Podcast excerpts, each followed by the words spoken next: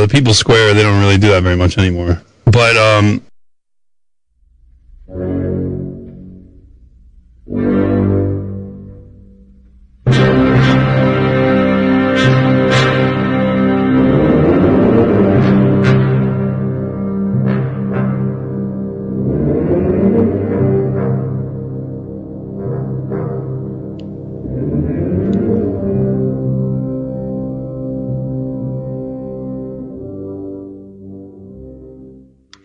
welcome, friends, to another edition of the People's Square. Today, I have Maggie and Paul from Antelope Hill Books, which is a huge sensation. Essentially, the only nationalist publishing house. There are others, but this seems to be the rising one. They're quite prolific in not just finding old books that require translating, but also publishing original titles, some of them extremely useful, extremely insightful. So welcome, Paul and Maggie. Yeah, thank you for having us on. Right, so you guys have had a real busy year. You started, I believe, last year, right? Yeah. Yes. Our debut book was Burning Souls, if you haven't heard of it, and we started officially in it was like September, right? Was the official release? September 2020 was our debut release. Yep. So this is our first full year of publishing. And how much have you grown since 2020? Oh my goodness. Leaps and bounds above what any of us had the remotest expectations of, I'll say that. Yeah.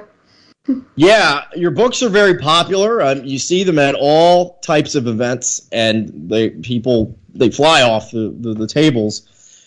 And I think the secret is that you guys are publishing books. This is one of the first times on the right in American history that someone is publishing books that aren't just the same old "why liberals are dumb," you know. These are Go ahead. Absolutely. I mean, we strive to achieve a very high standard of quality and content.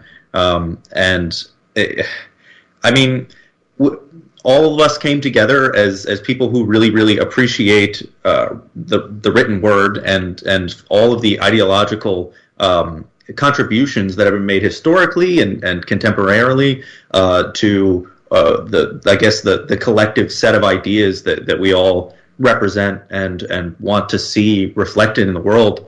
And yes, there's lots of historical contribution to that, but as you said, it's kind of maybe not overdone, but that niche is filled, and we wanted to bring new stuff to the table, historical works that were like underappreciated or possibly not presented in the written or in the English word before. Like Burning Souls is a great example of that. People absolutely love that book. It's a very impassioned, powerful piece of literature that it's not dry, and so much of, I think, what people expect when they're looking for dissident right literature is oftentimes more dry than it needs to be. And we wanted to bring flavor to the table, and I think we've done that, and that's definitely a big part of our success. Yeah, and it's also counterintuitive because, you know, these types of books, some of them, I wouldn't say they're controversial, but, you know, people would say that you shouldn't be seen holding one of these books in polite society and so on.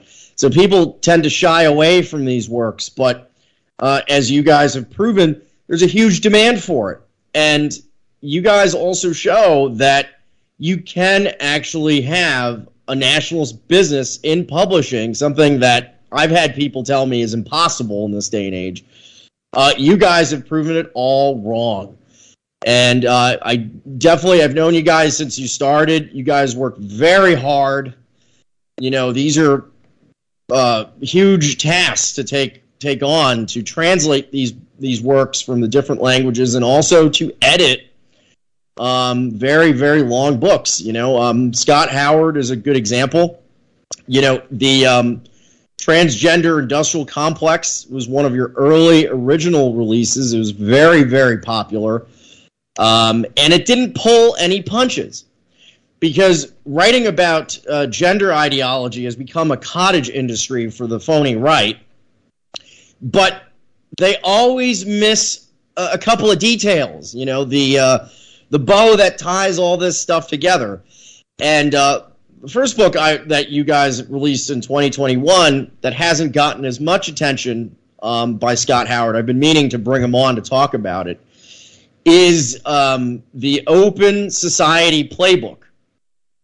This was released in 2021, and it's essentially, it was edited by Maggie, Margaret Bauer, and it's pretty much, it explains the mechanisms by which, you know, we could call it Big Jew or Jew Inc., Jew Incorporated, how they utilize, well, frankly, how non-governmental organizations have replaced the CIA to be the sort of ideological representations of the American empire. And so there's chapters in here about foreign policy, immigration, you know, Zionism, media, and so on. How all of these different aspects work together in tandem. And it's actually, like, not that many people that are running all this stuff. Like, you guys, I mean, not you guys, but Howard in the book writes about BlackRock and how, like, you know, just like the guy who's running the banks is also on all of these different foreign policy boards and so on.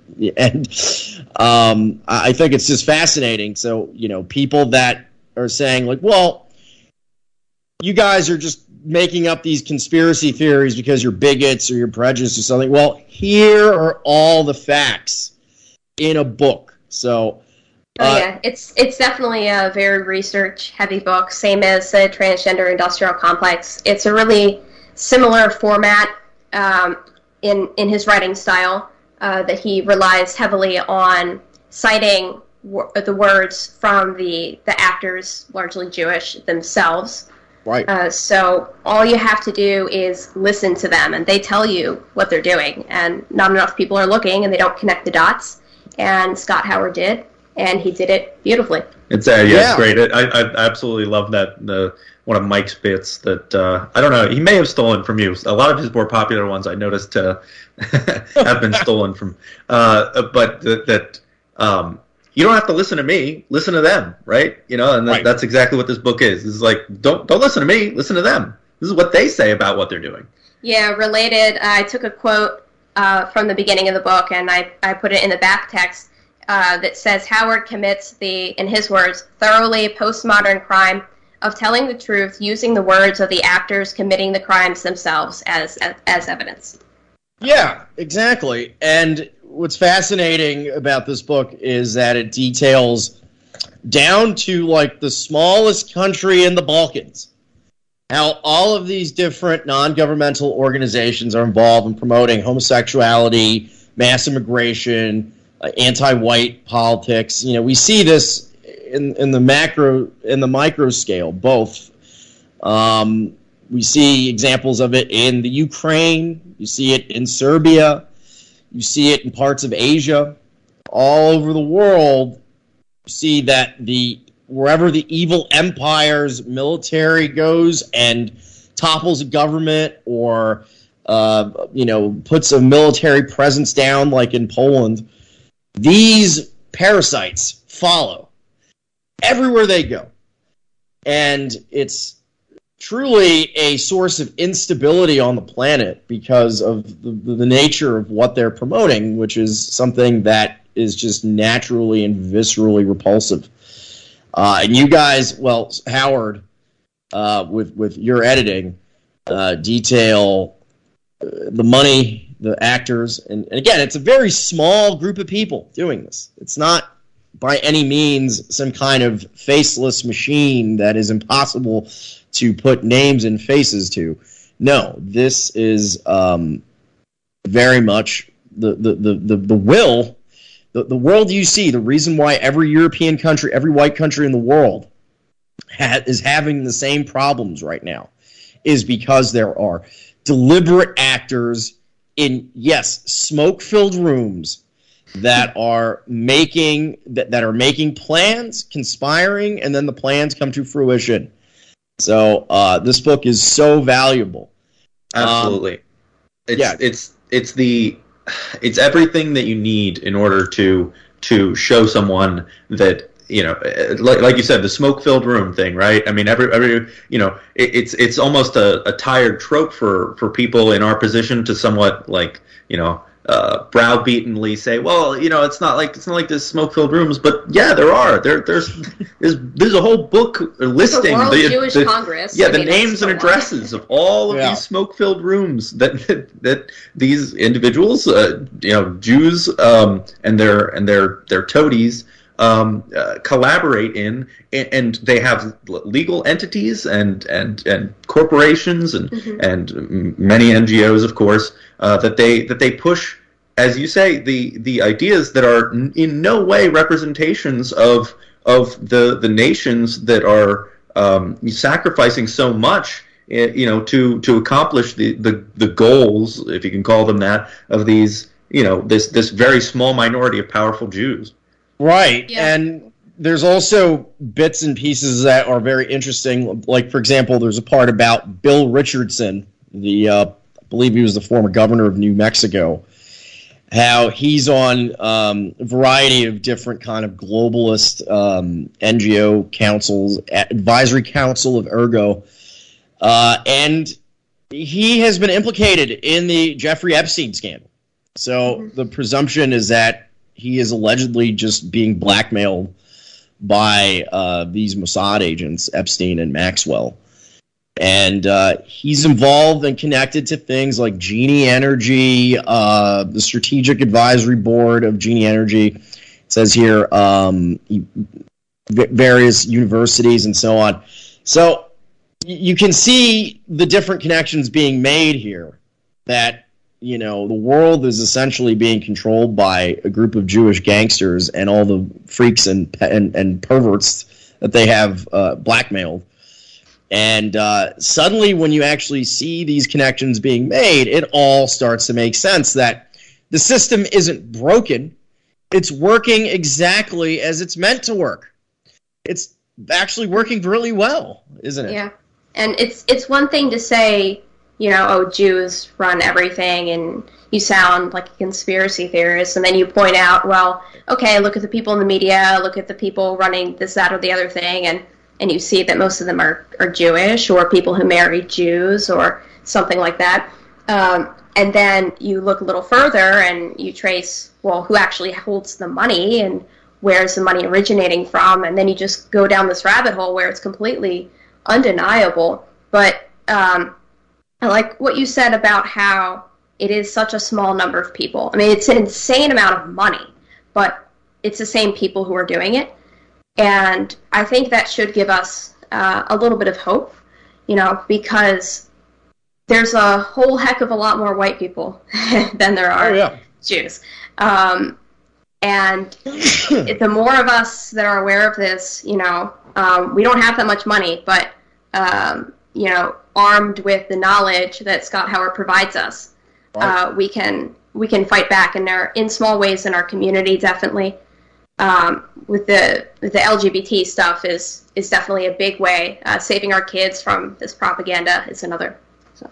Yeah, and the one thing that I always found heartening from way back in very early red pilling days, as it were, was the statement that there are more white geniuses. There are more whites with IQs over, I don't know if it's 130 or 140, whichever was the official definition, than there are Jews completely in total.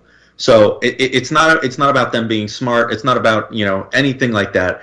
We have more incredibly competent and intelligent people than they have people like at all. So there's no contest here. No, and the Open Society book makes it clear that these people don't control things due to merit. They control things because they pretty much blackmail and murder anyone who gets in their way. Oh, yeah. You know, it's just a criminal prisoner's dilemma. It's a prisoner's dilemma writ large. They collude with each other, and all we have to do is learn that we can collude and we can coordinate for our own people and for our own kind, and that's all it takes. Right. Now, you guys, you know, in case someone wants to accuse you guys of being racist, you do also publish Latinx scholars. You have Ricardo Darré's A New Nobility of Blood and Soil, a famous Latinx author. Yeah, I believe it's Darré, actually. Oh, right, it has the accent on it. And correct me if I'm wrong, this book has never been translated into English until now, right?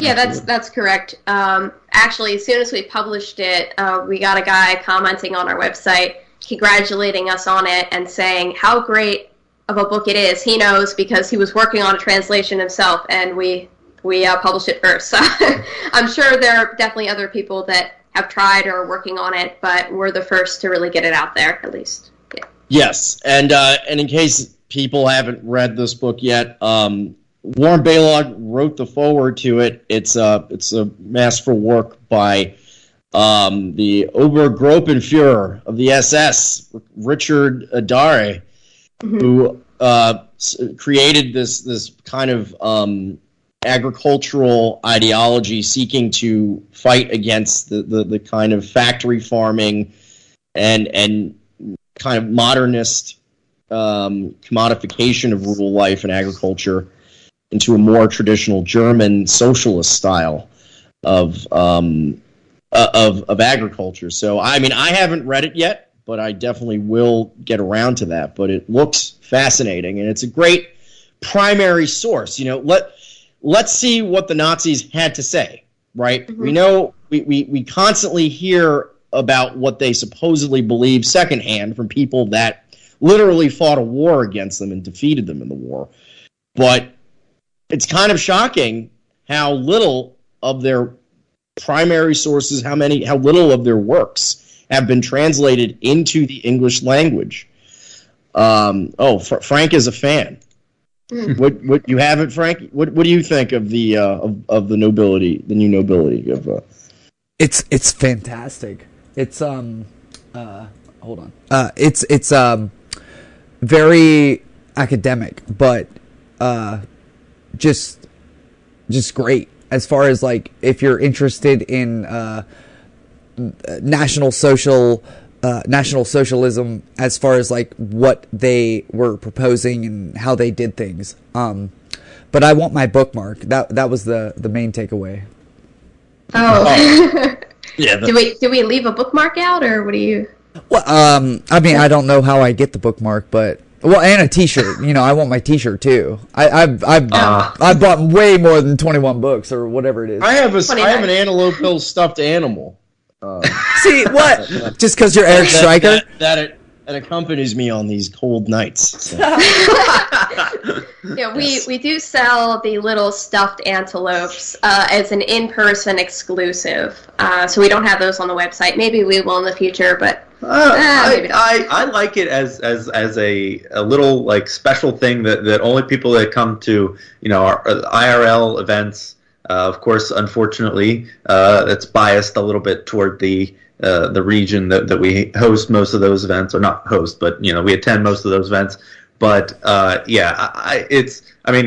and then also the selfish reason that it would make shipping more expensive. But for sure, and for those of you who aren't aware that there's a media mail, the federal government basically subsidizes the shipping of books mostly, and technically any media, but books are of course the most heavy and bulky of all media, and so it's actually much cheaper to ship a book than it is anything else.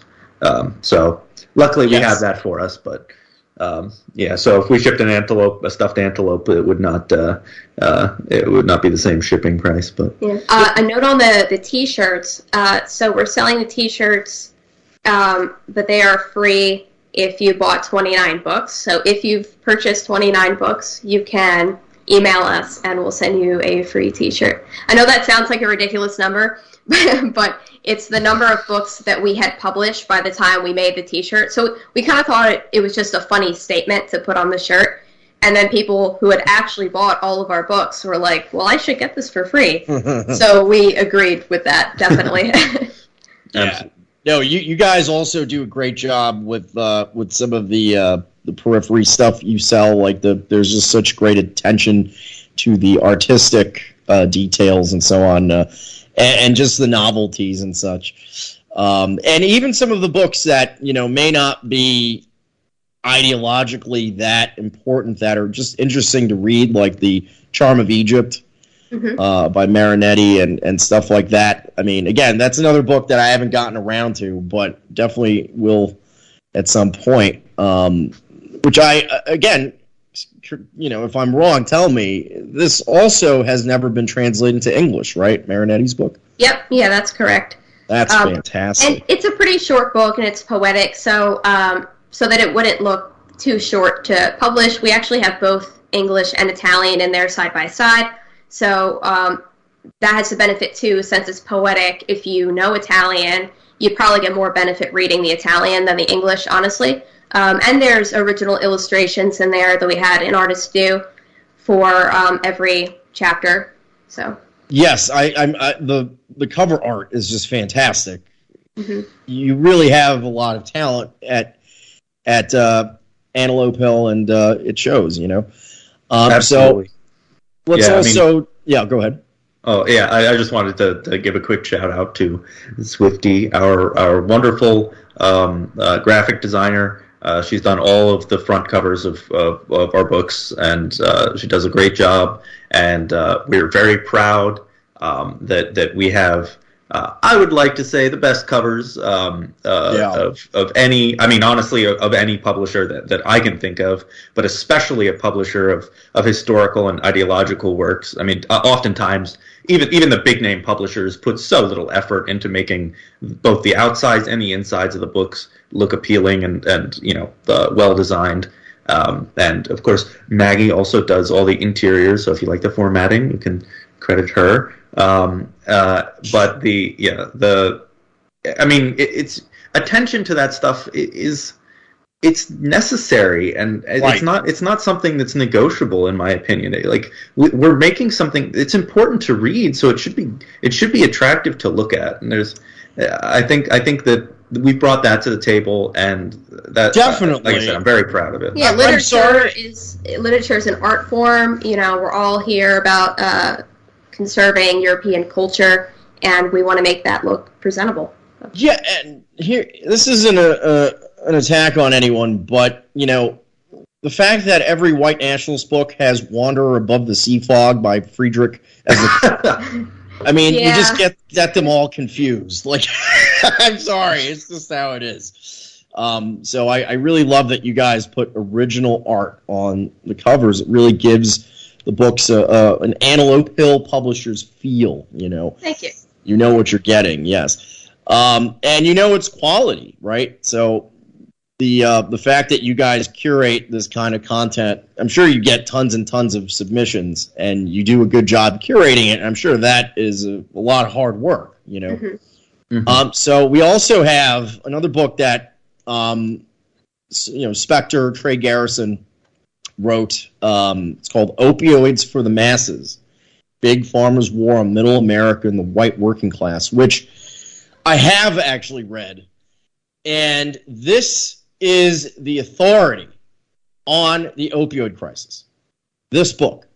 So if you don't know the background of this book, Trey Garrison, that you might know as Spectre, the guy who also is doing great reporting on the Waukesha case and so on, he went around the country and did like a shoe leather reporting book about the opioid crisis and the effect it's having on people in the middle of the country.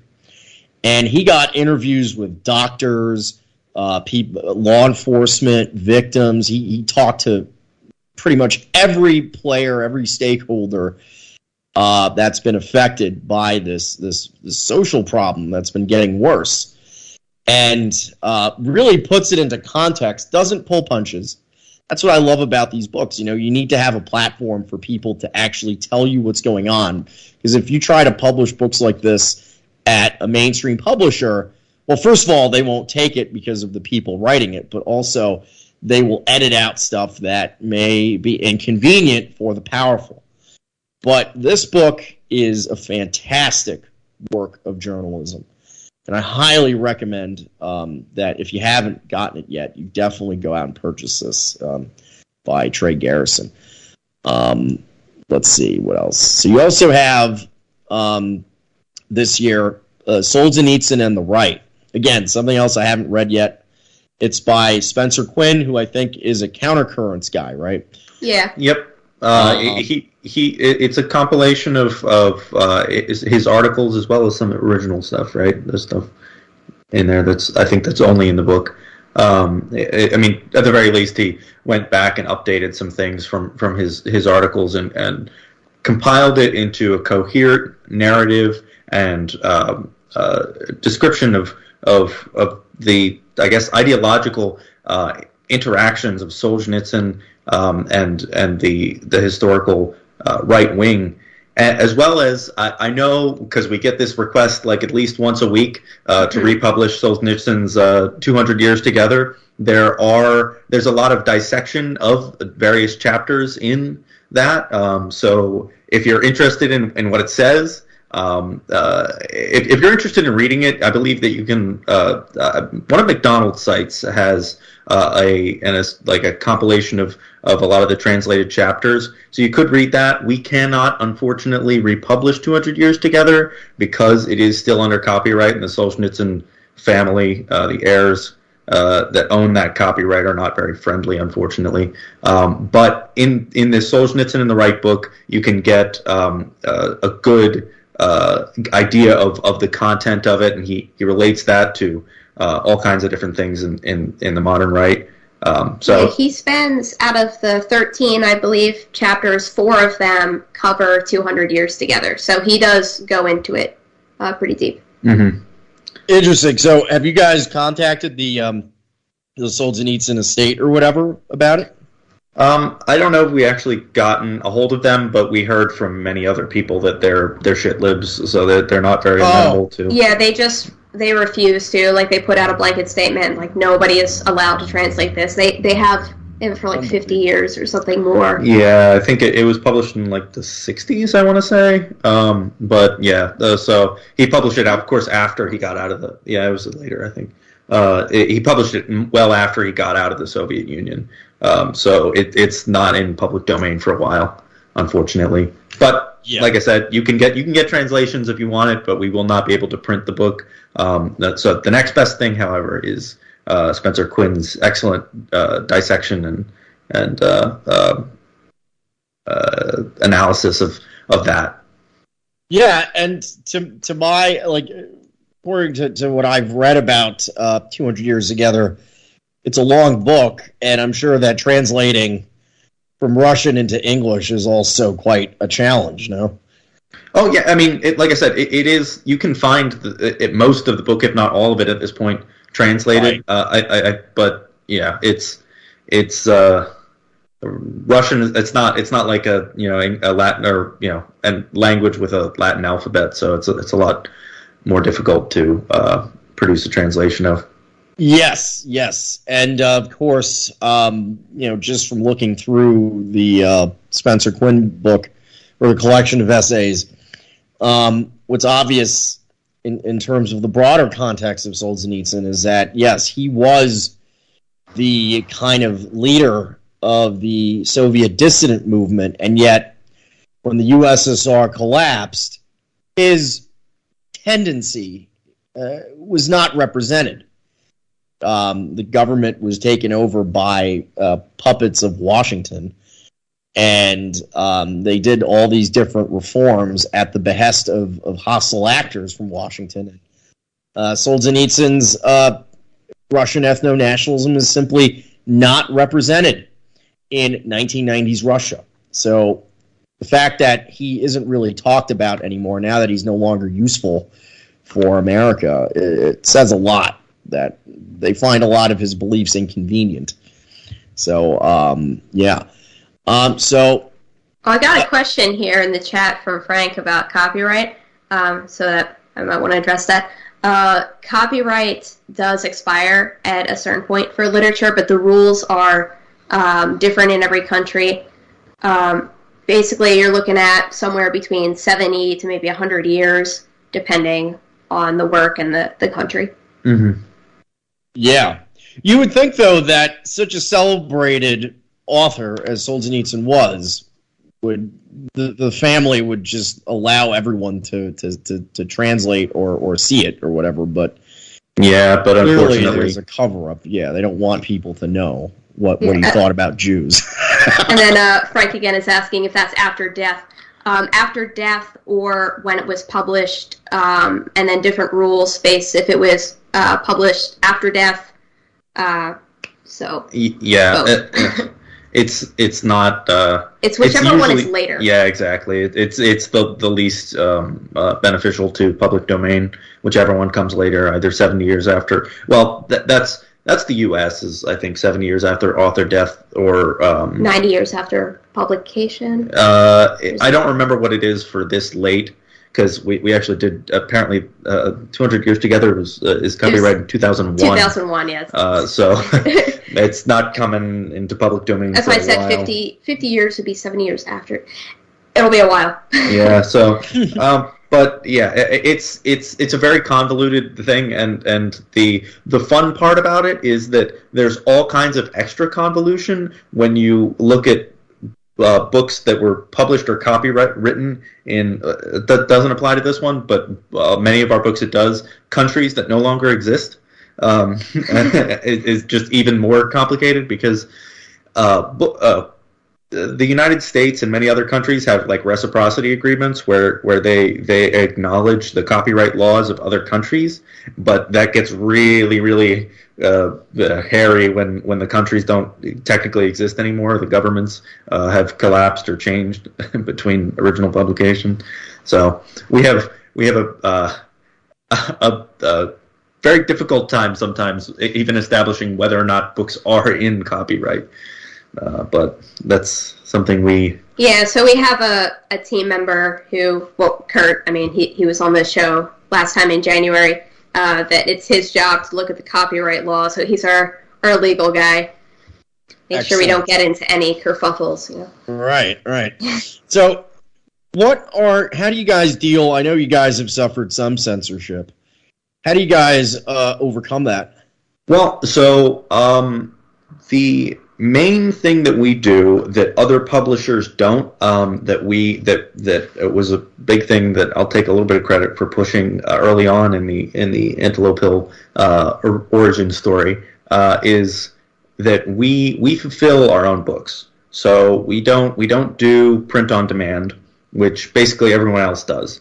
I don't know of a single dissident right publisher that fulfills their own books. Yeah, well, we have the option for print on demand if you're international, so the books are on Amazon. But I don't believe anyone else also ships them themselves. Yeah, like our main U.S. distribution entirely run and operated by ourselves. We have a handful actually of team members that were able to support their full and part time work to fulfill these packages and send all the books out, which is, I think that's a big part of it, as we are learning now with some other publishers that have been deplatformed off of print-on-demand services, which effectively, somebody's saying the stream broke. So we'll go right back into talking about censorship. Oh, yeah, that's funny. Perfect. Just keep going. Censorship. All right. I'll edit this all together. All right. So we're back, ladies and gentlemen. So we were talking about censorship.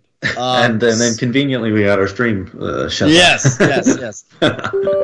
Coincidence? So, yeah. So you guys do all the work yourself in publishing the books, which is a lot of hard work. And I noticed that that's not very common. And my theory is that people don't want to be stuck with a ton of books they can't sell, right? Well, those are risks you guys take. right? Yeah, I mean that, and there's a couple different reasons I think why we have been successful at well, we are new, so I shouldn't knock on wood, right? But one of the ones I was just talking about was the fact that we fulfill our own books, and that's it's a lot of work, but it's definitely worth it. And in the short run, it's probably a cost loss, but in the long run, it's been so beneficial for us to be able to have that control. I mean, not just to be able to like have control over our own distribution, but also to be able to go to events and sell our books in person, and even like to pool party people, and having that stuff on hand, and having our own facility where we can store and distribute this stuff. That's one more step, because there's only a handful of print on demand services that you can use with Amazon and other main large distributors and websites, but there are actually quite a lot of printers.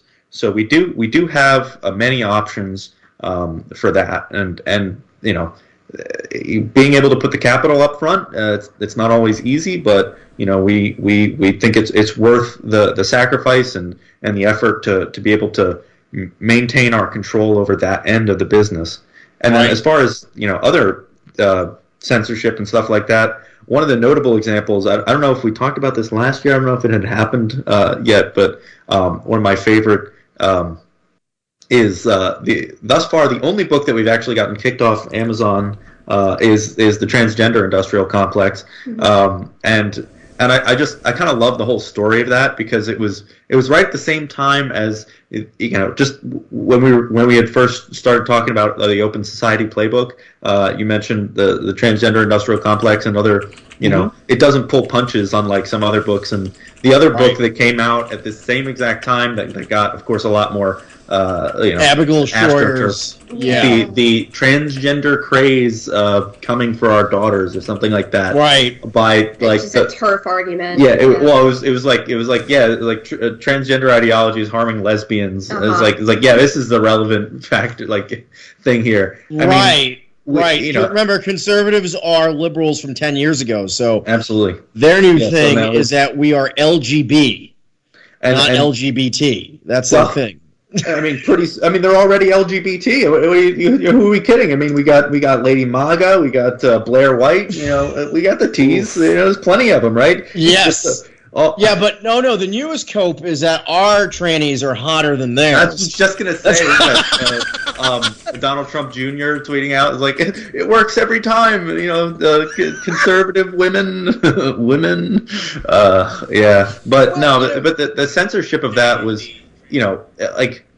We have a book that's actually hard hitting, and of course it gets kicked off Amazon, but that's fine. As I mentioned, we've got our own distribution, we've got a loyal customer base that that now is very much used to going through our website and utilizing that service and enabling us to harness our own distribution, and it's absolutely amazing. We couldn't do it without the customer base, of course. We couldn't do it without all of the the TRS people and all the different people that have found us along the way, that are willing to not buy their books on Amazon, which sounds like an easy thing, but these days it's a revolutionary act to go to a small publisher's website and try explaining there. To a Zoomer the concept of putting money in the mail.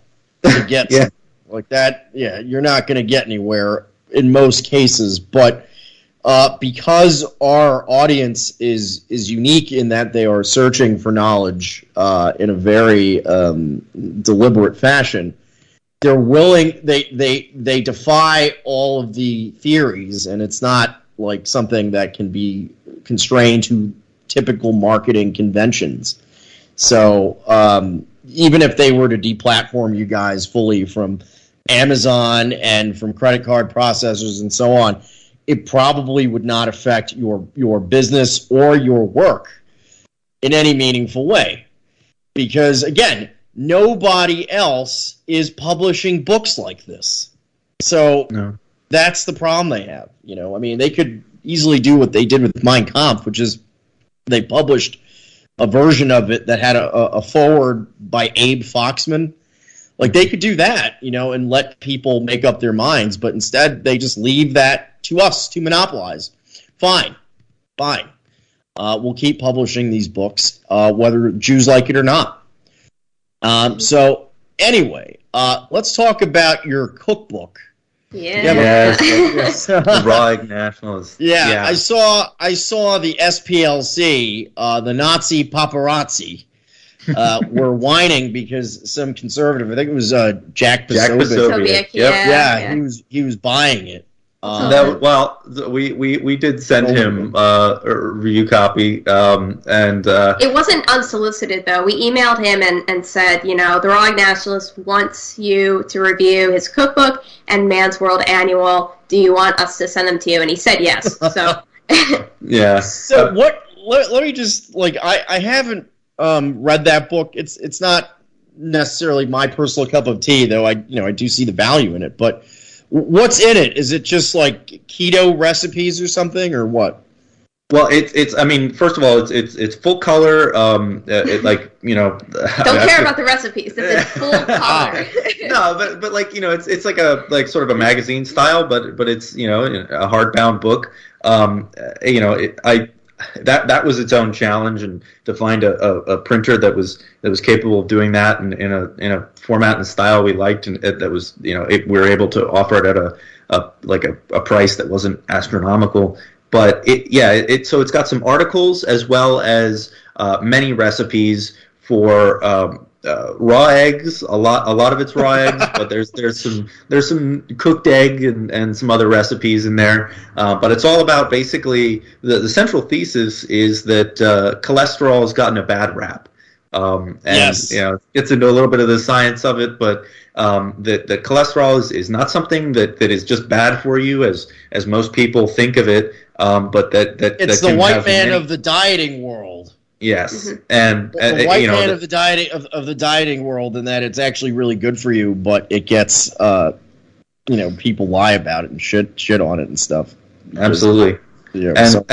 So Raw Egg Nationalist is kind of he's a figure of an ilk that we don't usually, you know, consider part of our people, but he's not just willing but enthusiastic about collaborating with us, and we give him a lot of credit for that. And you may have also seen, not just on Jack Posobiec's Twitter, but Infowars. Who's the guy? Yeah. The is he Canadian or British? That PJ Watson. No. I don't know what you're talking about. The Infowars guy that has the raw egg.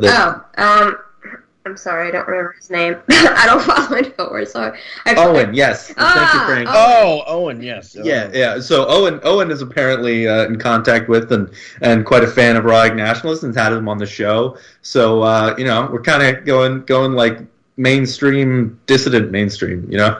Yeah. Yeah, no, it's good. It's good to you know, to branch out into different kind of subcultures and so on, and also being the clearinghouse, being the only place you can go to speak your mind, even if it's not just, you know, choir preaching to us all the time.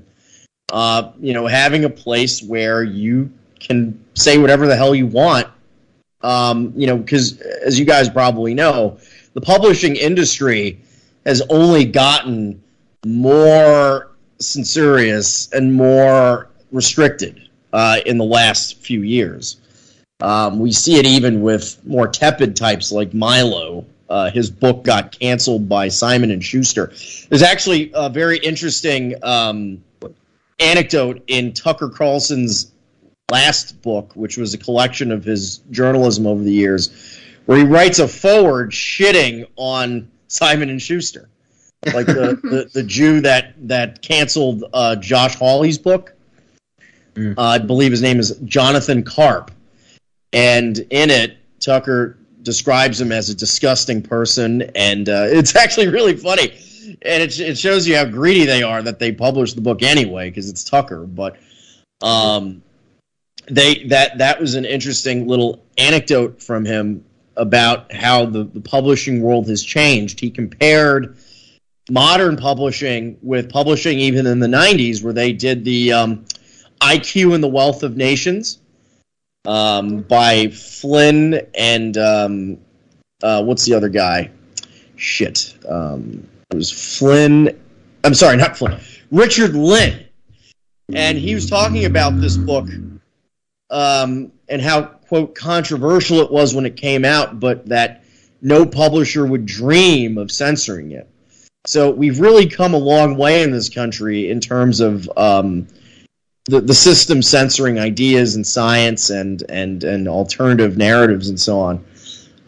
So having a publisher like you guys out there where dissidents can go, and if they have a quality work to put out there, you guys can do it. You know that, yeah. Right. And important point to be made about that, that we don't just exist to publish anyone who is censored, of course. There's lots of people who get censored rightly, in my opinion. Yeah. Like, you know, we have no interest in publishing Milo. Not going to happen.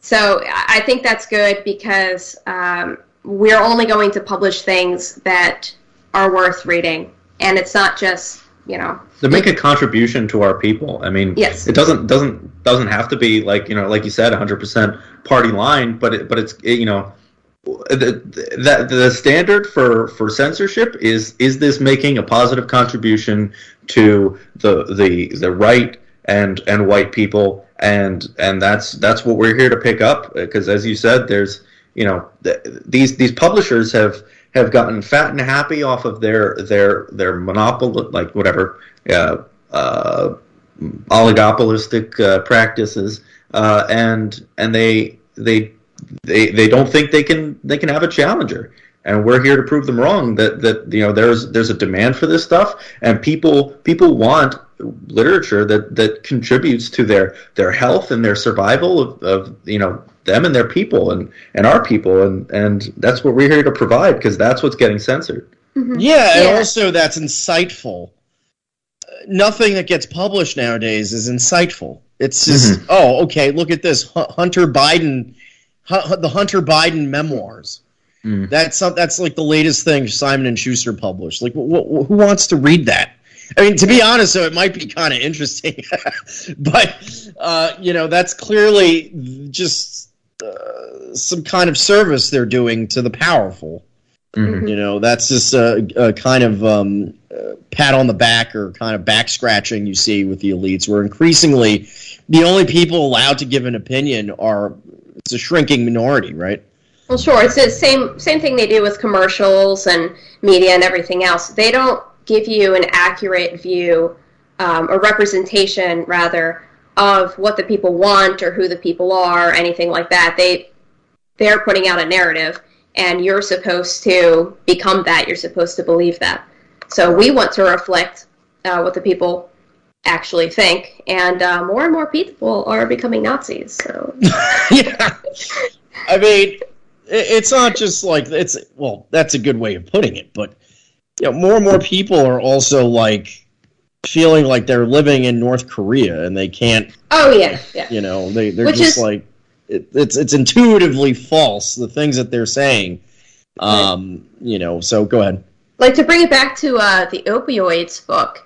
Right. Here, Trey Garrison is telling the story of a people that we haven't heard their story from before, because same as with Waukesha, you know, the mainstream media isn't interested in the slightest of hearing what's actually going on in Middle America, especially, you know, white people in Middle America, and they feel abandoned, they feel hopeless, and, you know, we're there to listen and to give them hope. Yeah, I remember when I first started doing some research into the opiate problem in 2015, and I famously used to edit the newsletter for the Traditionalist Worker Party at the time, and yes, it pelted me with tomatoes, whatever. But a lot of people that read that article said that they had never known these details, the intricacies of what was going on, the players involved, the Purdue family and so on, the history, where it was basically a group of Jews who specialized in marketing and in creating these fake medical journals. So they had phony medical journals that were actually marketing, where they would put out all these fake studies. And this convinced a lot of even good faith physicians in rural parts of the country to prescribe opiates to their patients. A lot of them weren't even getting anything out of it. Yeah, we have this illusion that the people in power are somehow looking out for us, or that doctors, they really care about people, and them and everybody else are just doing what they do for money. And of course, there's going to be a lot of illegality going on behind the scenes, a lot of numbers being fudged and, you know, reports forged and whatnot. And so you need to follow the money, and it always leads to one source. So. Right. And it's also important to understand that people are products of peer pressure, or peers in general. And so even some of the doctors that may have had good motives, you know, good intentions, fell into this kind, because these Jews created all kinds of pressures. They invented a new lobby called like the pain management lobby, where they were advocates for patients in pain. And so if you're a doctor that had reservations about prescribing synthetic heroin to your patients, this fake advocacy group would come to your door and be like, "Hey, how come you're letting your patients suffer?" You know, and so there's a multi-pronged approach to creating this problem that we're still dealing with that seems to just be getting worse. So, and the fact that Trey writes about the actual mechanism of how this came to be, but also the social issues that cause people to become drug abusers, the despair and so on. Oh, yeah. I mean, I've got a small anecdote. Like the other week, I actually met a guy at work who just one of those people that just, you know, maybe overshares about themselves. But we're talking about beef jerky, and somehow the conversation shifts to how this guy used to be a heroin addict. And I just asked him, I said, well, just out of curiosity, if you're, you know, open, like, how'd you start? And he said, pills. That's where it started. That's where it starts for so many people. I'm older than you guys, so I remember when I was a high school student, a lot of my friends, my whole generation became pillheads.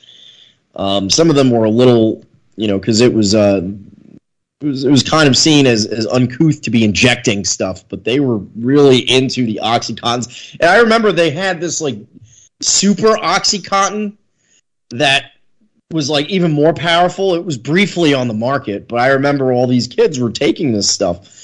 And, you know, as a teenager, I experimented with drugs, and I took one of these opiates once, and I never took one again, because I was like, this is too good to be true.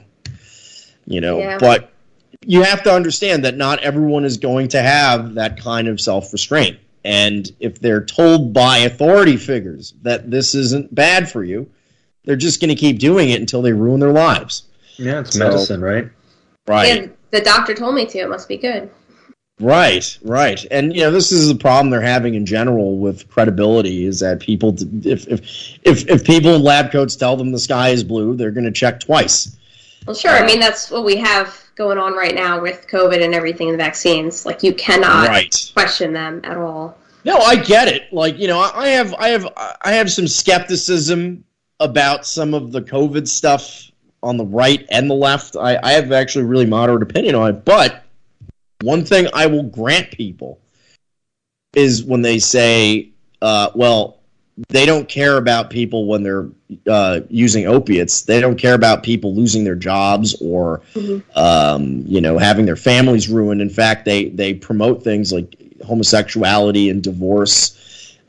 So clearly they don't have our best interests in mind. So I'm going to be very, very skeptical when they tell you that getting vaccinated is in your interest. And they're pushing it because they care.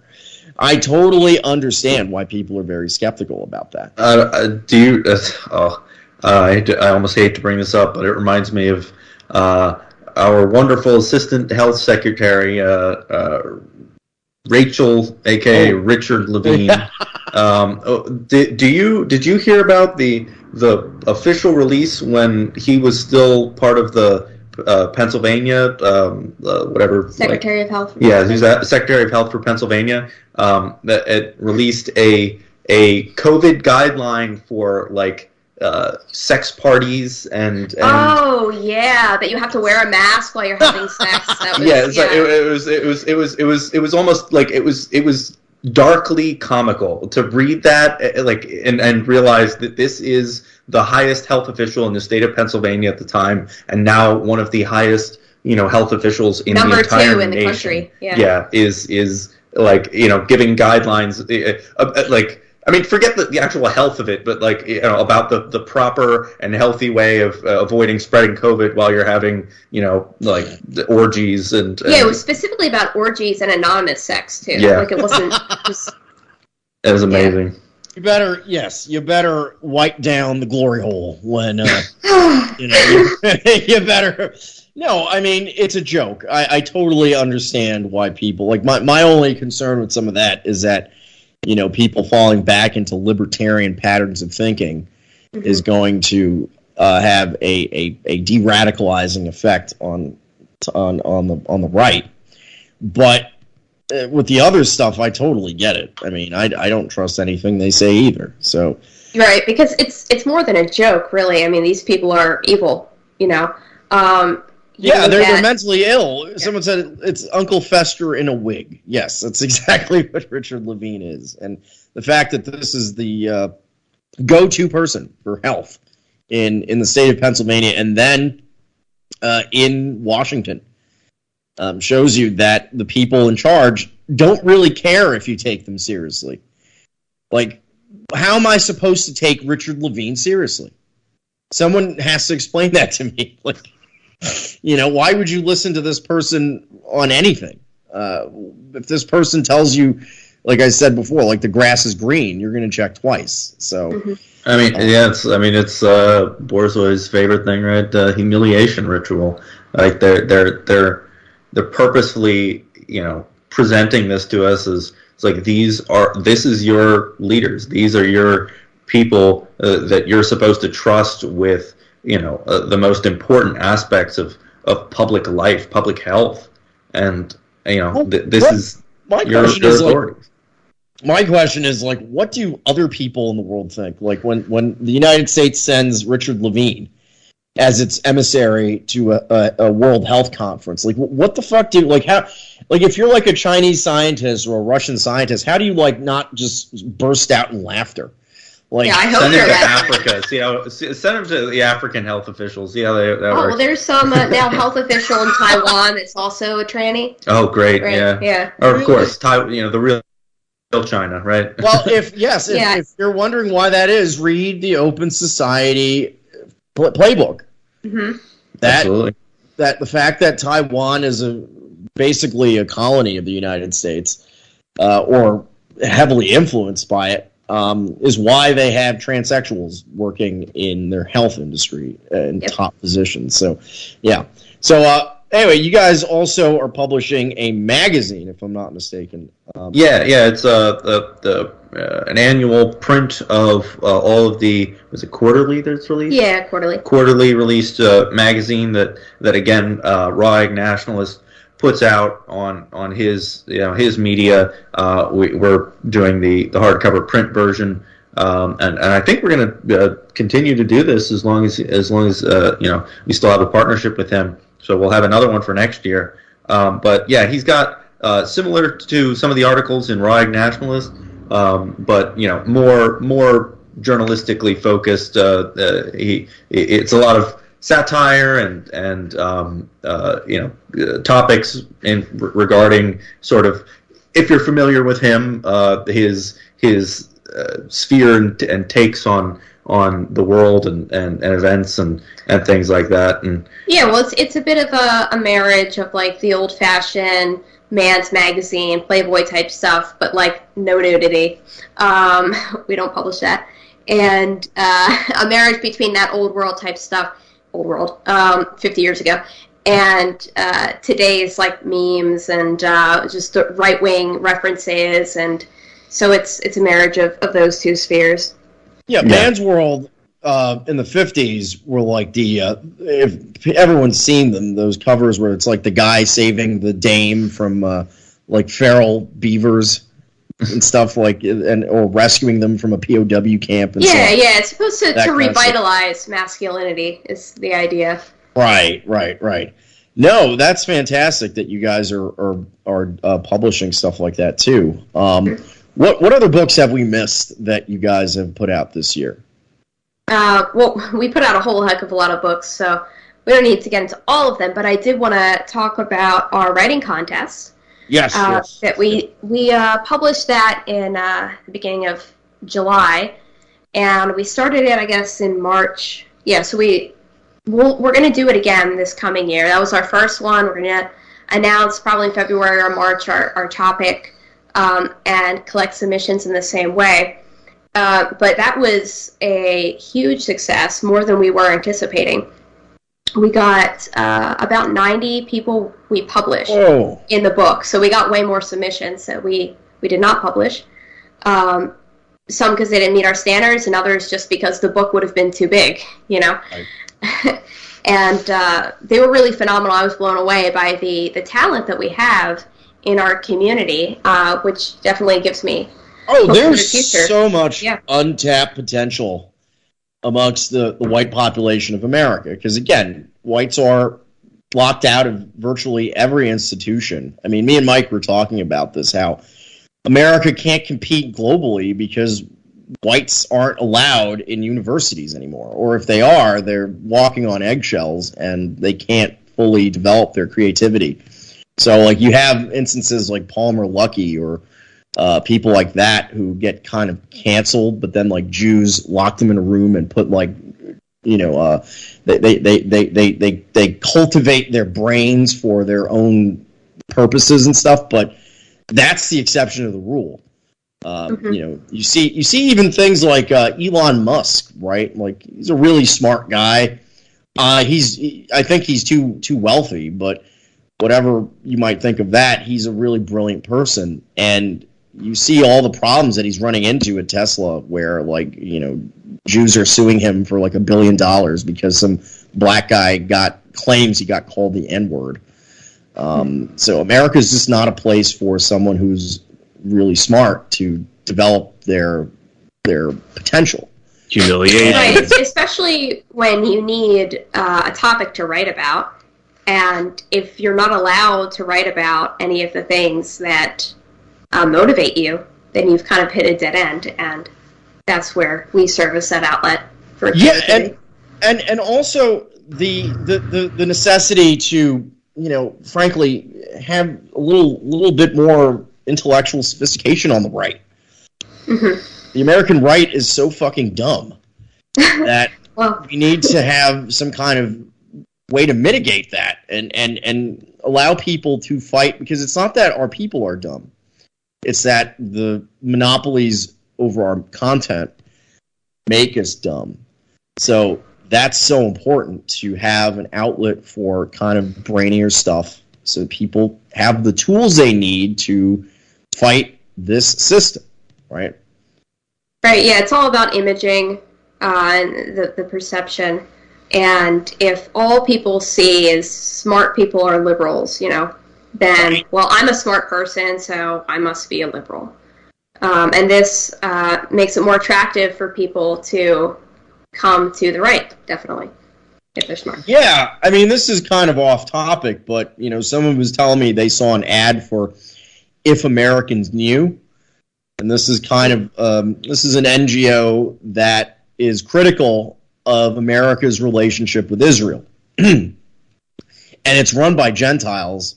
They've pretty much been run out of polite society, but they're in competition with these phony anti-Zionist groups like Jewish Voice for Peace, who call them anti-Semites. And the reason is that they have a very sophisticated critique of America's relationship with Israel. And like we were talking about before, they don't pull punches. So we're at the point in this country where anyone who's criticizing the system in this capacity needs to just come together and work together to get the kinds of discussions going on that the oligarchs don't want us to have, you know. And your books absolutely play a huge role in that because, you know, like it or not, writing something in a book is always going to be taken more seriously than if you have it in a podcast form or even in an article form on the internet. So this is very invaluable work. So let's talk about one last thing, which is what are your plans for the future? Continue on. I mean, we've got lots of great stuff lined up for next year. I won't spoil anything as a surprise. Come on! Well, we do have an upcoming page, so you can see what we're going. Yes, you can go there. How about that? Yeah. Well, we can talk about some of the things. Like, what specifically are you working on? Oh yes. So we have a very exciting project, which was. Not released, but publicized recently. That's upcoming for next year, probably late fall. Miles Rutledge, the Lord Miles Rutledge, the guy who went to Afghanistan and got caught up in the fall of Kabul. Firsthand account of a Westerner there in the midst of all that. This is absolutely amazing. So we're working with him to develop his book, and we'll be publishing that when it's ready. And he's got lots of exciting projects on the horizon, and he seems very enthusiastic about continuing to work with us. So I am very excited about that for next year. So keep an eye out for, like I said, probably second half of the year. That'll be coming out. Yeah, he's a pretty impressive young man. When he got back home to his university and he was public about this, they didn't want him publishing his book, so he just dropped out. And he said, screw you guys, and I'm going to go have more adventures elsewhere. And he's, you know, a modern-day Tintin, and I think he's planning to go to Africa, or maybe he's already there. So he has adventures planned. Well, what's so controversial about his book that they ran him out? Well, I mean, I think one thing was that he was popularized on 4chan. Yeah, not quite, but a little bit. He was. I mean, he definitely credits. I think he's said this many times that the people on 4chan actually, some of the good ones, I guess, were the ones who like helped him survive and get out of there. They were able to coordinate some resources for him. So that, and then of course, his affiliation with us was no benefit, I guess, to his prestige in a world of, British academic circles. So, yeah. Although we did get an email warning us not to work with Lord Miles because it might hurt our reputation. Clearly, they didn't know who we were, obviously. Oh, God. Yeah, I mean, there's a whole cottage industry of people. You could look at Jared Holt and...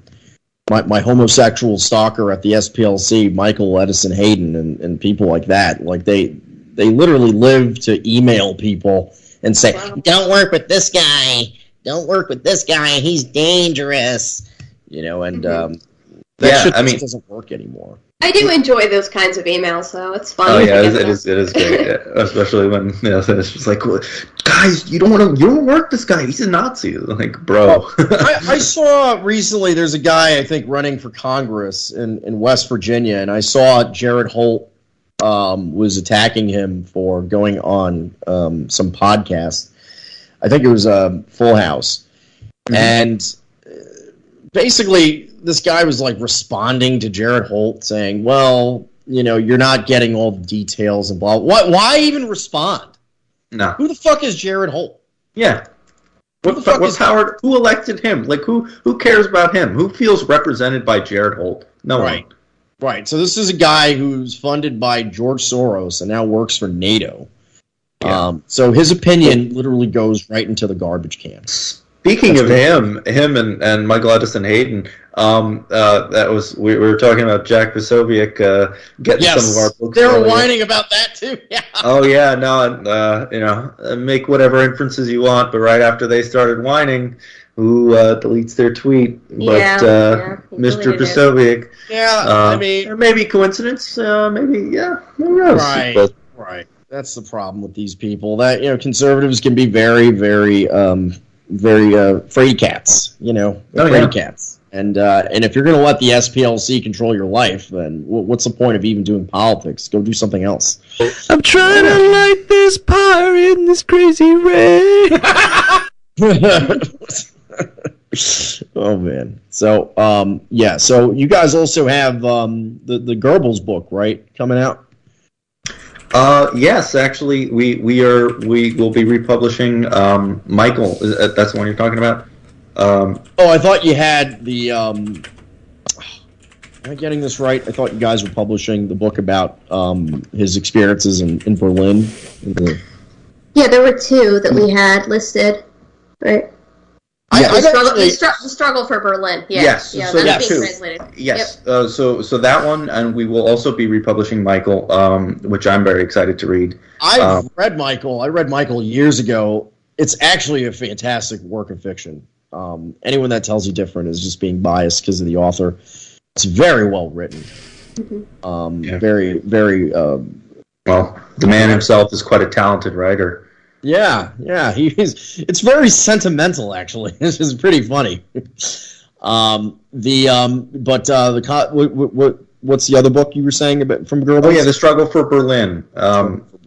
So that this is sort of Goebbels' firsthand account of actually something that was presented in a semi-historical fiction, I guess you could consider it. Conquering Berlin. Yeah, so Conquering Berlin is another very successful a book that I very much like. Yeah, that was one of my favorites we published, actually. Yeah, that like I said, a historical fiction account of the SA battles with the early Antifa and the communists in Berlin.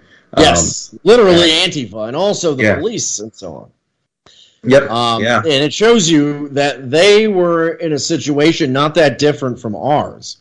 Mm-hmm. That in these situations can be overcome. The idea that the left did not fight the Nazis, that every single institution in Germany did not try to resist their rise, is false. They used every strategy in the book, and it simply was not enough. And it's crazy how similar it is today. When you read that book and you're like, wow, like down to the naysayers and all the the people, the Spurgs, the naysayers. These characters are timeless. Yep. They are timeless.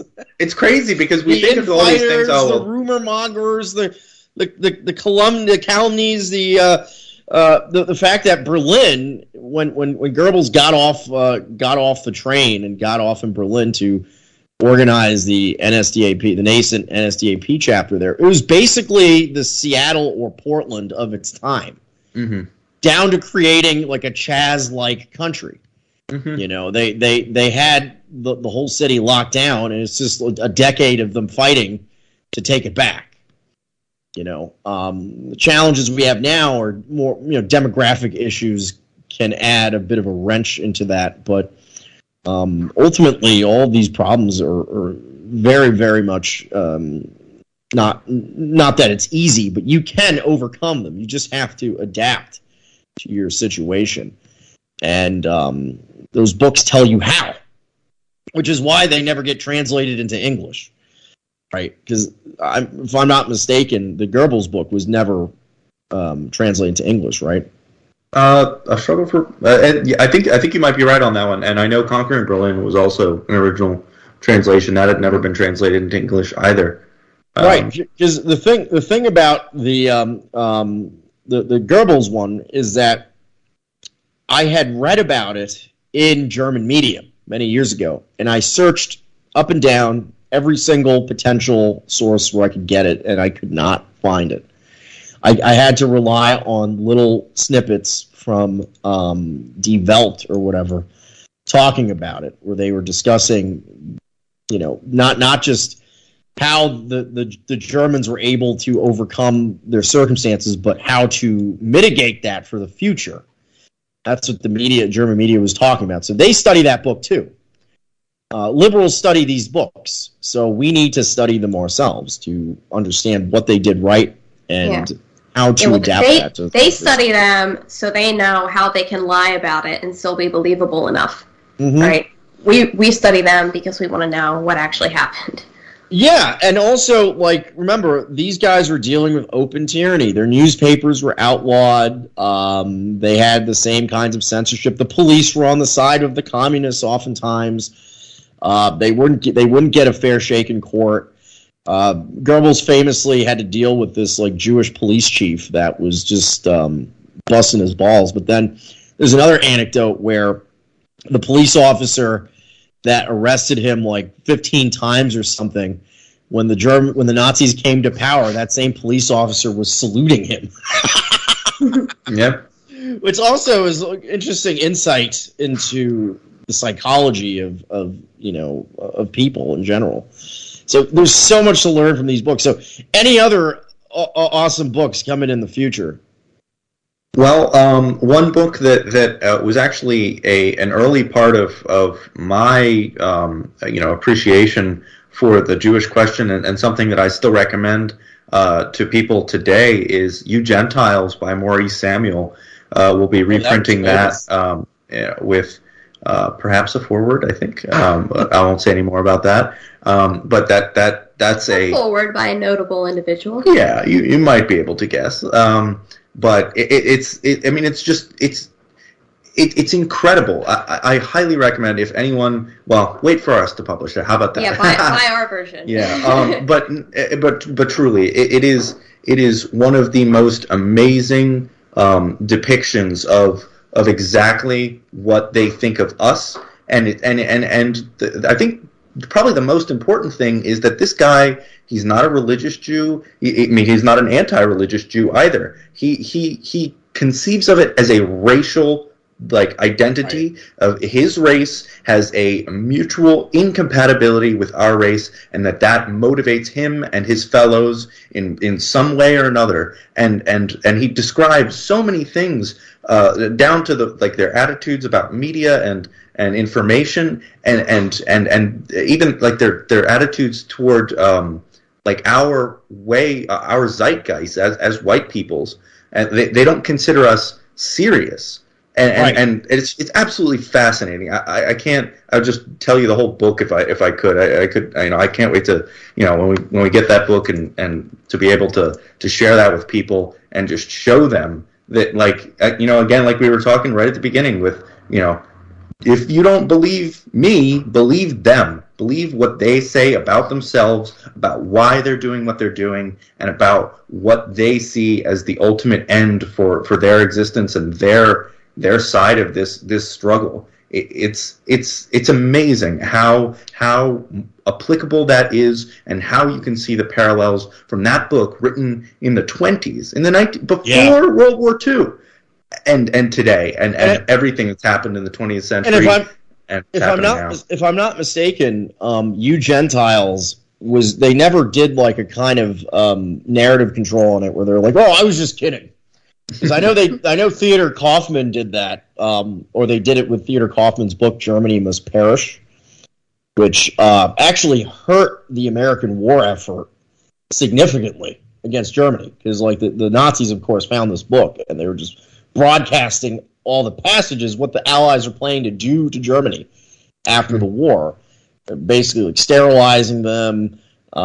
Breaking Germany into different countries. All, you could argue about the sterilization. They did break it up into two countries. And who has one of the lowest birth rates of any European country right now is Germany. Right.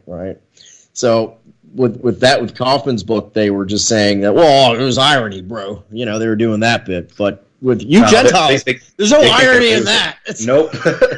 They can't get away with that for one second, and it is. I think it's so impactful. I can't stress how important it is.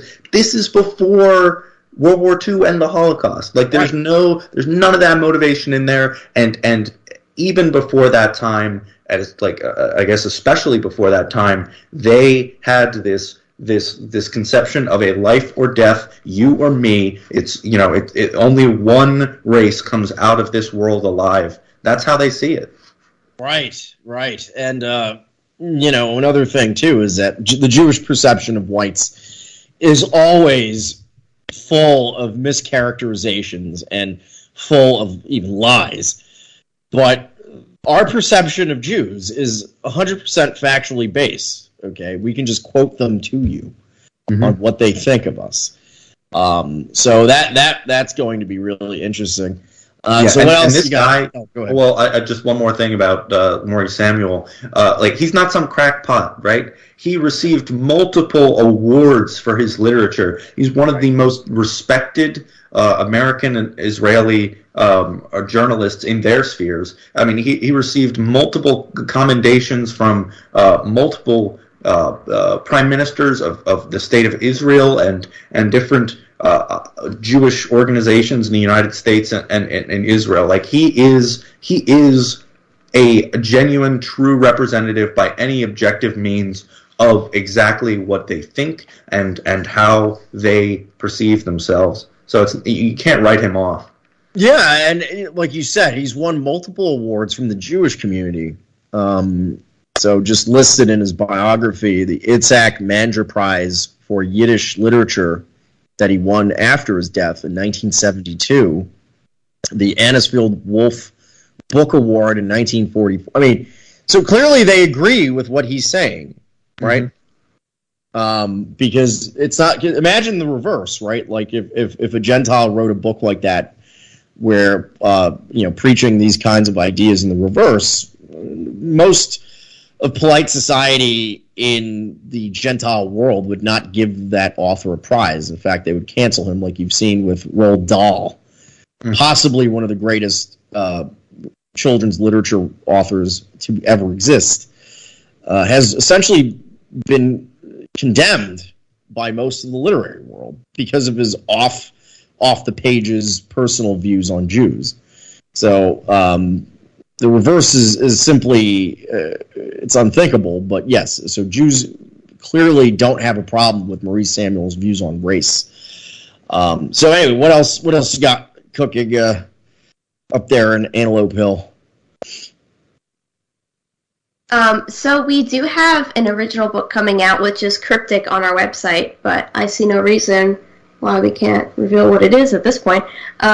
So Kerry Bolton is going to be publishing with us. He's a quite renowned author out of New Zealand, but he has a largely American audience, so we are going to be publishing a book of his. Amazing. The book's called Europhobia. It will probably be out around February. We don't have a date nailed down yet, so look out for that. Yes, I have a lot of respect for Kerry Bolton. He's influenced me quite a bit on some of my perspectives on history and the Soviet Union and so on. And I think he's always got something interesting to say. I was speaking to him about a year ago. We had a really good conversation with Action Zealandia, so check them out too. But, yeah, so you guys got quite a roster ahead of you. Oh, yeah. So, you know, looks like there's no place to go but up. So, Frank, let's read some of the questions.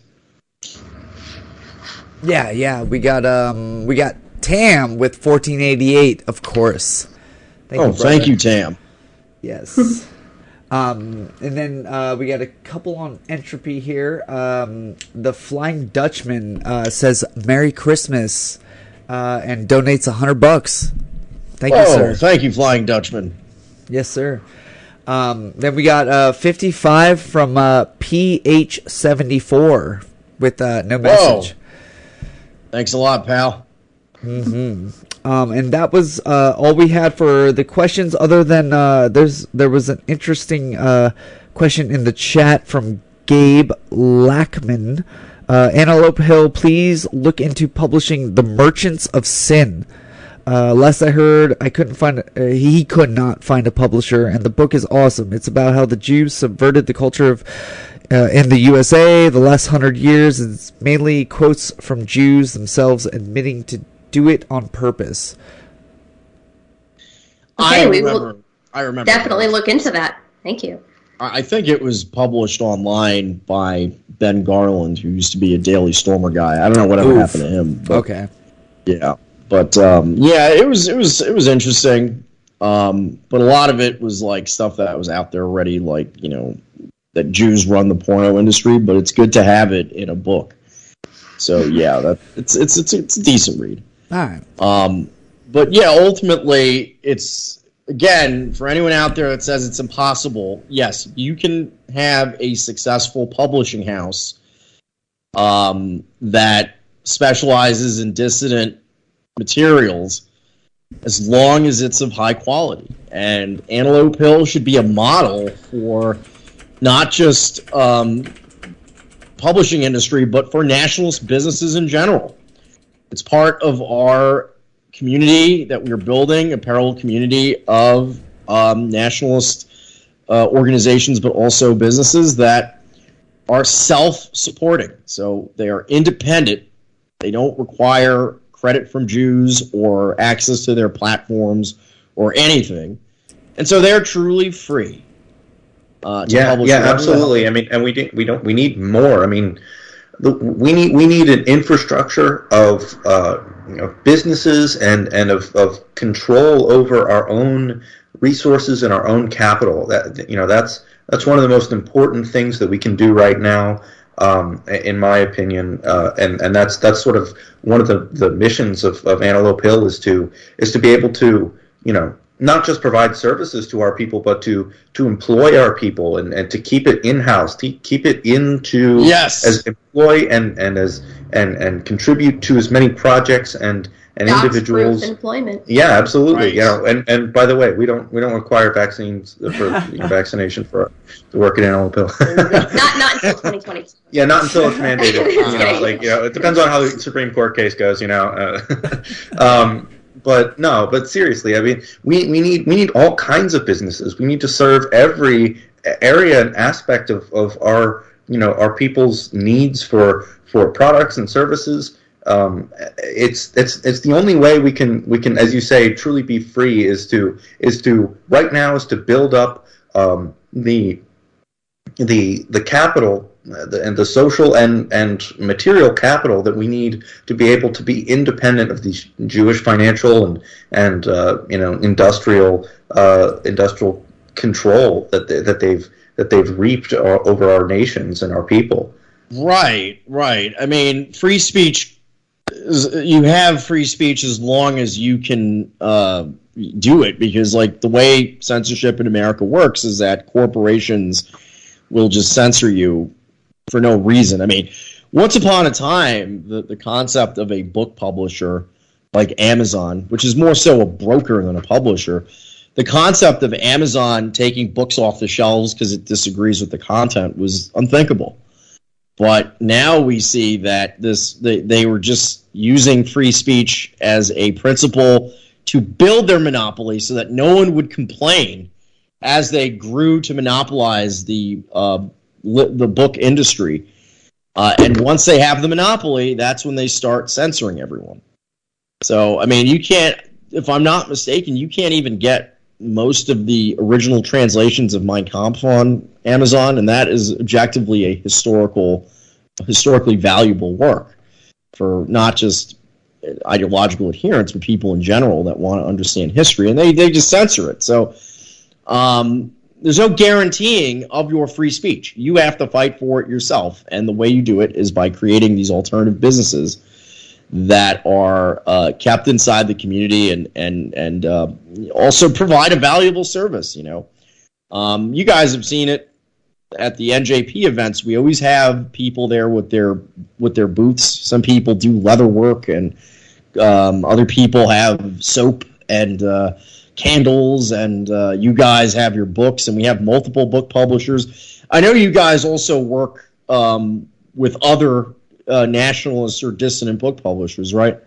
Yeah, and that's another one of our exciting projects is to help support and you know develop the infrastructure for other publishers too. I mean, we're not looking to be in a contentious relationship. We want everyone to grow and be independent together. And so, one of the things is we've taken on fulfillment for some other businesses, and we want to expand that project to be able to utilize the space and skill and labor that we've accumulated to continue to take market share away from these companies like Amazon and these print-on-demand services that'll just kick you off at the slightest sign of Shlomo's nose. We're becoming a bit of a right-wing dissident Amazon. We have 3 other companies that we're starting to ship out their things to. So, nice.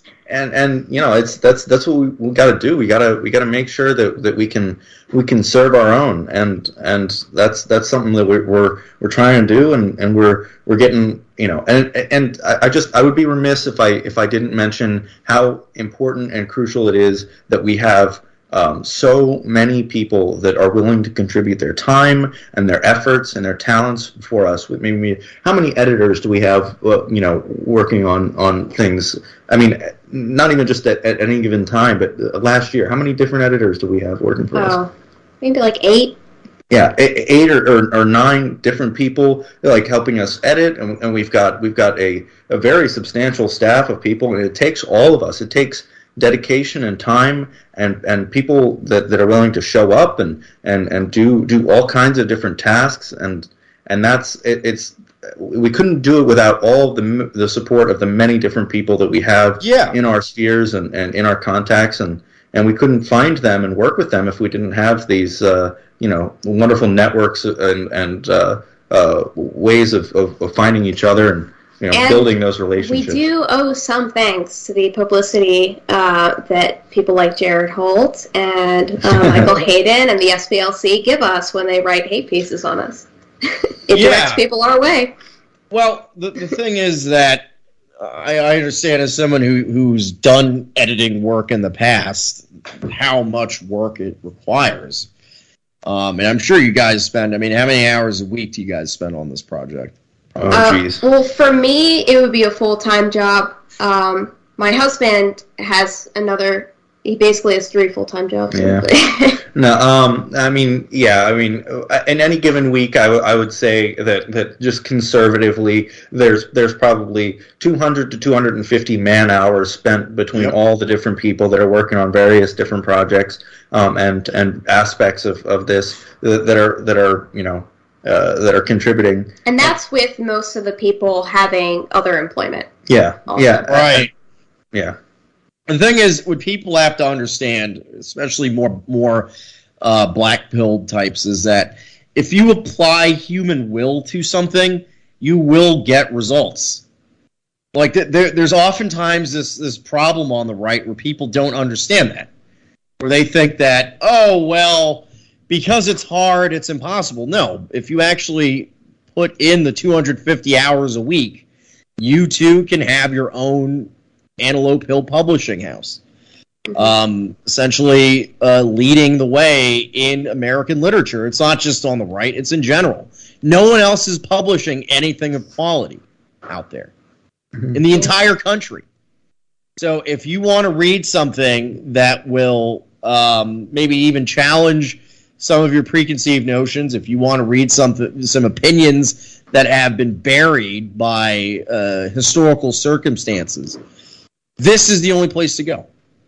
And fiction too. We have Let Them Look West has been a yes. Success. We forgot to talk about that. That book is people are. I don't read fiction as a rule, but that's just my personal taste. That's my preference. It's not. However, I do own a copy of that book because everyone has been raving about it. Mm-hmm. Everyone. Yeah. And there is some maybe a niche in writing good fiction, because 9 out of 10 times fiction sucks. But this book in particular, everyone who's read it is raving about it, saying, I'm not just saying because I agree with the politics of it. This is a very well-written Oh, yeah, it's objectively good, even if you don't agree with the... And you could disagree with the politics and still enjoy it, because it's written in such a way that, you know, that the sympathetic main character is the Jew, Rob Cohen, which is interesting. So I suppose you could read it from that perspective, although it is obvious that you're supposed to get out of it, you know, that the Wyoming plan is moral. Yeah. Right, right. Yeah, so that's another one. And any other fiction books we're missing here? Oh, we only have the one that is currently published, but we do have a collection of short stories that we're working on for our fiction imprint for next year. Oh, fantastic. And you guys have kids' books coming out too, right? Yeah, yes. Almost forgot. We have Gingerzilla is illustrating a children's book for us, so it will be out next year. Amazing, yeah. I had Gingerzilla on the show a couple weeks ago, and he's really solid. So you guys have all the angles covered here. Really impressive. And by the way, these are very young people. So that's also impressive that you're doing this instead of making retarded videos on TikTok.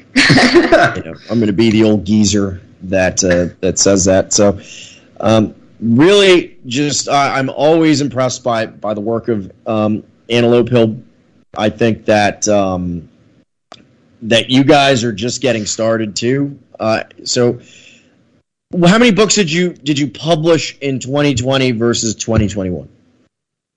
Well, 2020, we probably only did like 10, less than 10. Yeah. Maybe. And 25 books, I want to say, maybe in 2021. Yeah. Our rate is that we like to try and hold is 2 books a month. We've taken a little bit of a vacation for the December 2021 global holidays. No, we just published 4 books in November then, so that we cannot publish anything in December. Yeah, I mean it's and there's a couple of projects that we put out, you know, here and there that we don't for whatever reason consider one of the 2 books that we published. Yeah, like the writing contest was an additional one. Right. Yeah. So I mean we've got more than just the that's insane. But yeah, I mean it's a lot of work. It definitely is. But like I said, we couldn't do it without the massive support from our whole team, as well as, of course, all the wonderful loyal customers. Yeah, and I'm sure. Do you plan on increasing your output in 2022? Oh, I don't think we could increase it. Yeah, but you know, we do work very hard to you know keep a quality output . And right now, I think that we've hit our sweet spot for this production. Yeah, we're going to maintain 2 books a month is the plan. I mean, it's like I said, that's a lot of work, and I think that's like I said, that's about the sweet spot where people, you know, if people are really dedicated and really like reading, they can read all the books or just, you know, one a month that they like, you know, it's sustainable that if people want to keep up with the whole catalog, and there's a lot of people that just loyally buy you know, everything we put out. Yeah, I almost feel bad. We're just robbing these people. No, but I mean, like I said, we want to make sure that we're putting all the time that we can to make these you know, these contributions and these books worth, you know, the time that people spend and the, you know, their money in a world where cash is hard to come by. Right. So yeah, and you also seem to be branching out into audiobooks, right? Yeah, yeah. We've got a couple audiobooks now. We have Burning Souls, and we have Wyndham Lewis's Hitler, and we have Conquering Berlin. Yep. All in audiobook format, and those I've listened to most of all of them. They're well done, they're well read. We have Miles Poland did the Wyndham Lewis Hitler book, James Alsop, Conquering Berlin. Yeah, James Alsop did Conquering Berlin, and they're very professionally done, and it's. I always liked audiobooks. I was a big audiobook person for a long time back. Yeah, you know, same. I mean, I have. Listen, I'll confess, I have the Bugman app, Audible. I have it on my phone, And oftentimes I like to go on walks and listen to my, kind of meditate on them, you know, some of these books. And it's for different people, you know. Some people prefer to read. I personally prefer the audio books, but I can read too. The one thing I'm not so keen on is reading on my computer sometimes, but I can do that too. You guys also have ebooks, right? We do. Yeah, we have ebooks. Yeah, I mean, we want to make sure that if people won't like that format, they've got a Kindle or whatever, they can, they can still get access to our books. And it's also a thing that I think a lot of international people that want to still contribute and want to still support us can get access to. Yeah, don't forget, a lot of these books are illegal in places like Germany and stuff. So getting them in the mail, you're always taking a risk with that in those countries. That's another problem. I remember years ago talking to someone in Germany who was literally asking me, because I was coming to and from America, because I lived in Germany for a bit, and one of my friends there was like literally asking me to smuggle books into Germany for him.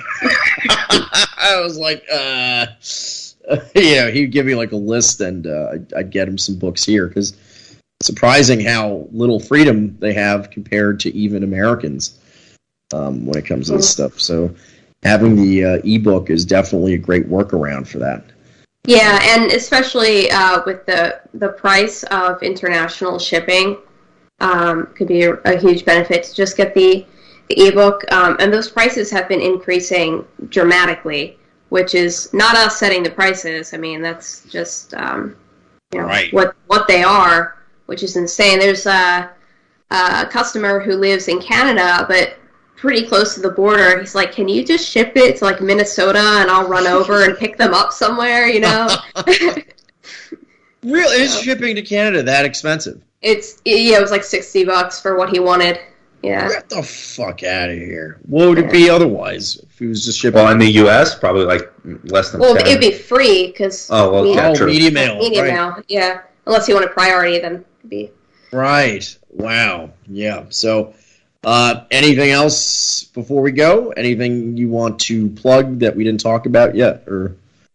I don't think so. I think we pretty well covered it. Check out the website if you haven't already. And you know, if you are an author that you're writing something that you would like us to consider, you know, there's a contact form on the website. We look forward to exciting new year and all of the wonderful support and the continued contribution that we can make for the movement and for all of our people in 2022. Yeah, our website will be in the description, but that's antelopehillpublishing.com, and you can find us on Twitter and on Telegram at Antelope Hill. So I wanted to, maybe we want to say our goodbyes first, I don't know, but I did want to close with reading a poem from the writing contest. Sure, go ahead. Yeah, so this was the second place winner in poetry. The first one is very long, so I will read the second place. It's called Honor by Firebrand J. And just to preface it, I think that, and why I wanted to pick this poem, it perfectly frames our struggle as something greater than ourselves, and that we're fighting specifically for the honor of our ancestors. And that honor seems to have skipped a generation. While our actual boomer parents may disregard our views, honor thy father and thy mother still holds true.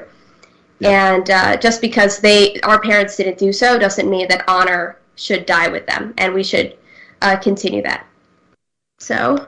yeah, go ahead. Here's Honor by Firebrand J.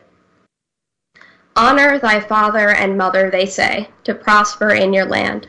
Our heart and soul, our truest love, the roots from whom we stand. Thy heart, O man, seeks all its life for something that it holds. It seeks for that which of itself is greater far than gold. The hearth, the homely fireplace, around which rest is found, where weary bones can fill with life and brotherhood abounds. Upon the mantle rests the cause with all its simple grace, pictures of the elder kin and of a child's face. Up we see a father's life, down and there's the sun, and in his bright young steel blue eyes, our battles there are won. We fight because we simply must, if we are to live on. We claw our way through this dark night to see the light of dawn, and in the golden, burning glow, we will at last know peace, for all of us shall know its warmth, from greatest down to least, and wiser now than will be, that if the daylight fades, we'll know to keep the watchman out, and tend with care our flames. As we draw breath, they have not died, and burning in our souls, they shall live on because we fight. Our will shall fuel the coals. The fight will not be easy, though. The path is rough, unknown. We wanted bread in early life, but we were given stones. Yet we, undaunted, know our course, and will with vigor fight. We'll fashion slings and take our stones and set our world aright. Although we're far astray for now and fallen far from grace, we honor those who stay the course, the heroes of our race. Honor the men who gave us life, though fools or wise they be, because they are, in truth, ourselves, and our children we. Honor thy father and mother, we say. Let them look on and see that given it was not in vain, their gift of life to thee. Honor thy sons and daughters, we say, thus gain eternity. For their sake, go and plant the trees whose shade you'll never see. Honor thy brothers in blood, we say. We strive to set them free.